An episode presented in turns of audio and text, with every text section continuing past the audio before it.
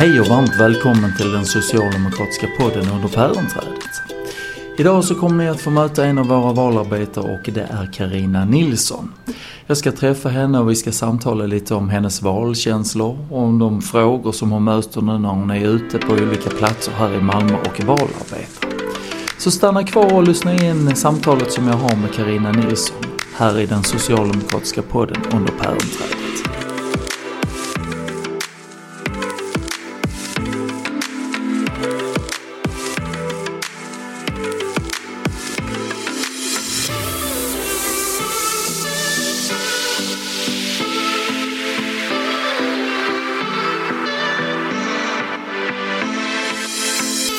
Då hälsar jag Karina Nilsson varmt välkommen till den socialdemokratiska podden under päronträdet.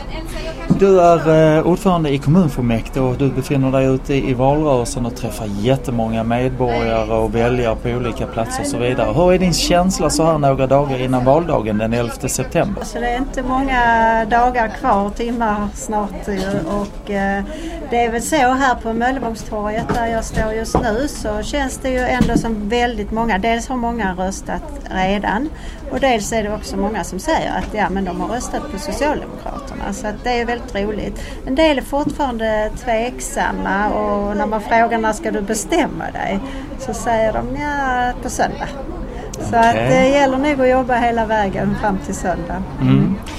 Jag har träffat många som jag har på samtalet med och så vidare och, och eh, vi har kommit till samma slutsats att denna valrörelsen, vi har ju varit med i många valrörelser, men denna valrörelsen utmärker sig lite speciellt på många sätt. Har du samma känsla och vad är det i så fall som utmärker sig? Jag tror jag har varit med i tio valrörelser faktiskt så det säger något hur gammal jag är.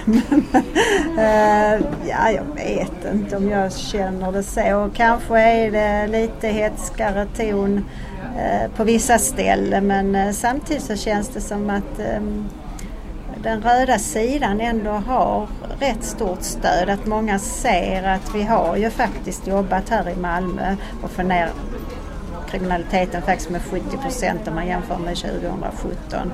Och man ser också att Magdalena Andersson är en otroligt kompetent statsministerkandidat. Kanske den mest kompetenta vi har haft med sin bakgrund som finansminister och de här kriserna som hon har rätt ut och så. Så att på ett sätt så tycker jag kanske inte det är så svårt val men eh, det dyker ju också upp helt nya hot. Ja. Du märker alltså av den eh, Magdalena Andersson-effekten? Ja men det tycker jag nog att det är lätt att få eh, sympati för att eh, det man vill ha. Jag, jag, hade till och med en man som sa jag har aldrig röstat på, på Socialdemokraterna och jag vet inte om jag ska göra det men jag vill ha Magdalena Andersson som statsminister. Vilka frågor är det som väljarna och medborgarna lyfter med dig? Är det vardagsfrågor eller är det olika frågor? Ja, alltså det är klart det här med trygghet och så. Eh, det, det, finns där men det som absolut dominerar det är ju elpriser. Och eh, det var väl kanske inte det vi trodde under mandatperioden att det var det vi skulle diskutera i valrörelsen. Så att på det viset är det en helt ny eh, situation. Mm.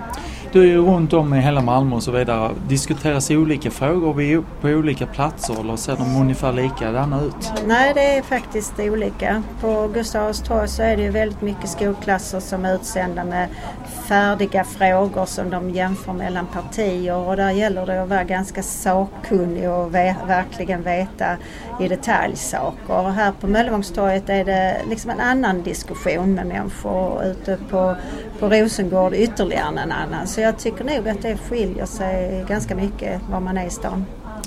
Känns det som att vi har stöd av eh, kvinnliga väljare? Alltså det har ju diskuterats fram och tillbaka och så vidare om politiken och så. Men hur känns det nu? Känns det som att kvinnor, allt fler kvinnor kommer ställa sig bakom oss i valet? Jag tror att väldigt många känner, men det är svårt att säga för eftersom Magdalena är så kompetent och liksom men många ser också att vi äntligen har en kvinnlig statsminister och att man vill eh, rösta på det. Mm. Så att det tycker jag nog har en betydelse. Men sen gör jag så att även om jag står här i, i S-kvinnors valstuga på Möllevången så går jag fram till alla. Jag väljer liksom inte, nu går jag bara till kvinnor eller nu går jag till de som är på ett eller annat. Utan jag går faktiskt fram till alla.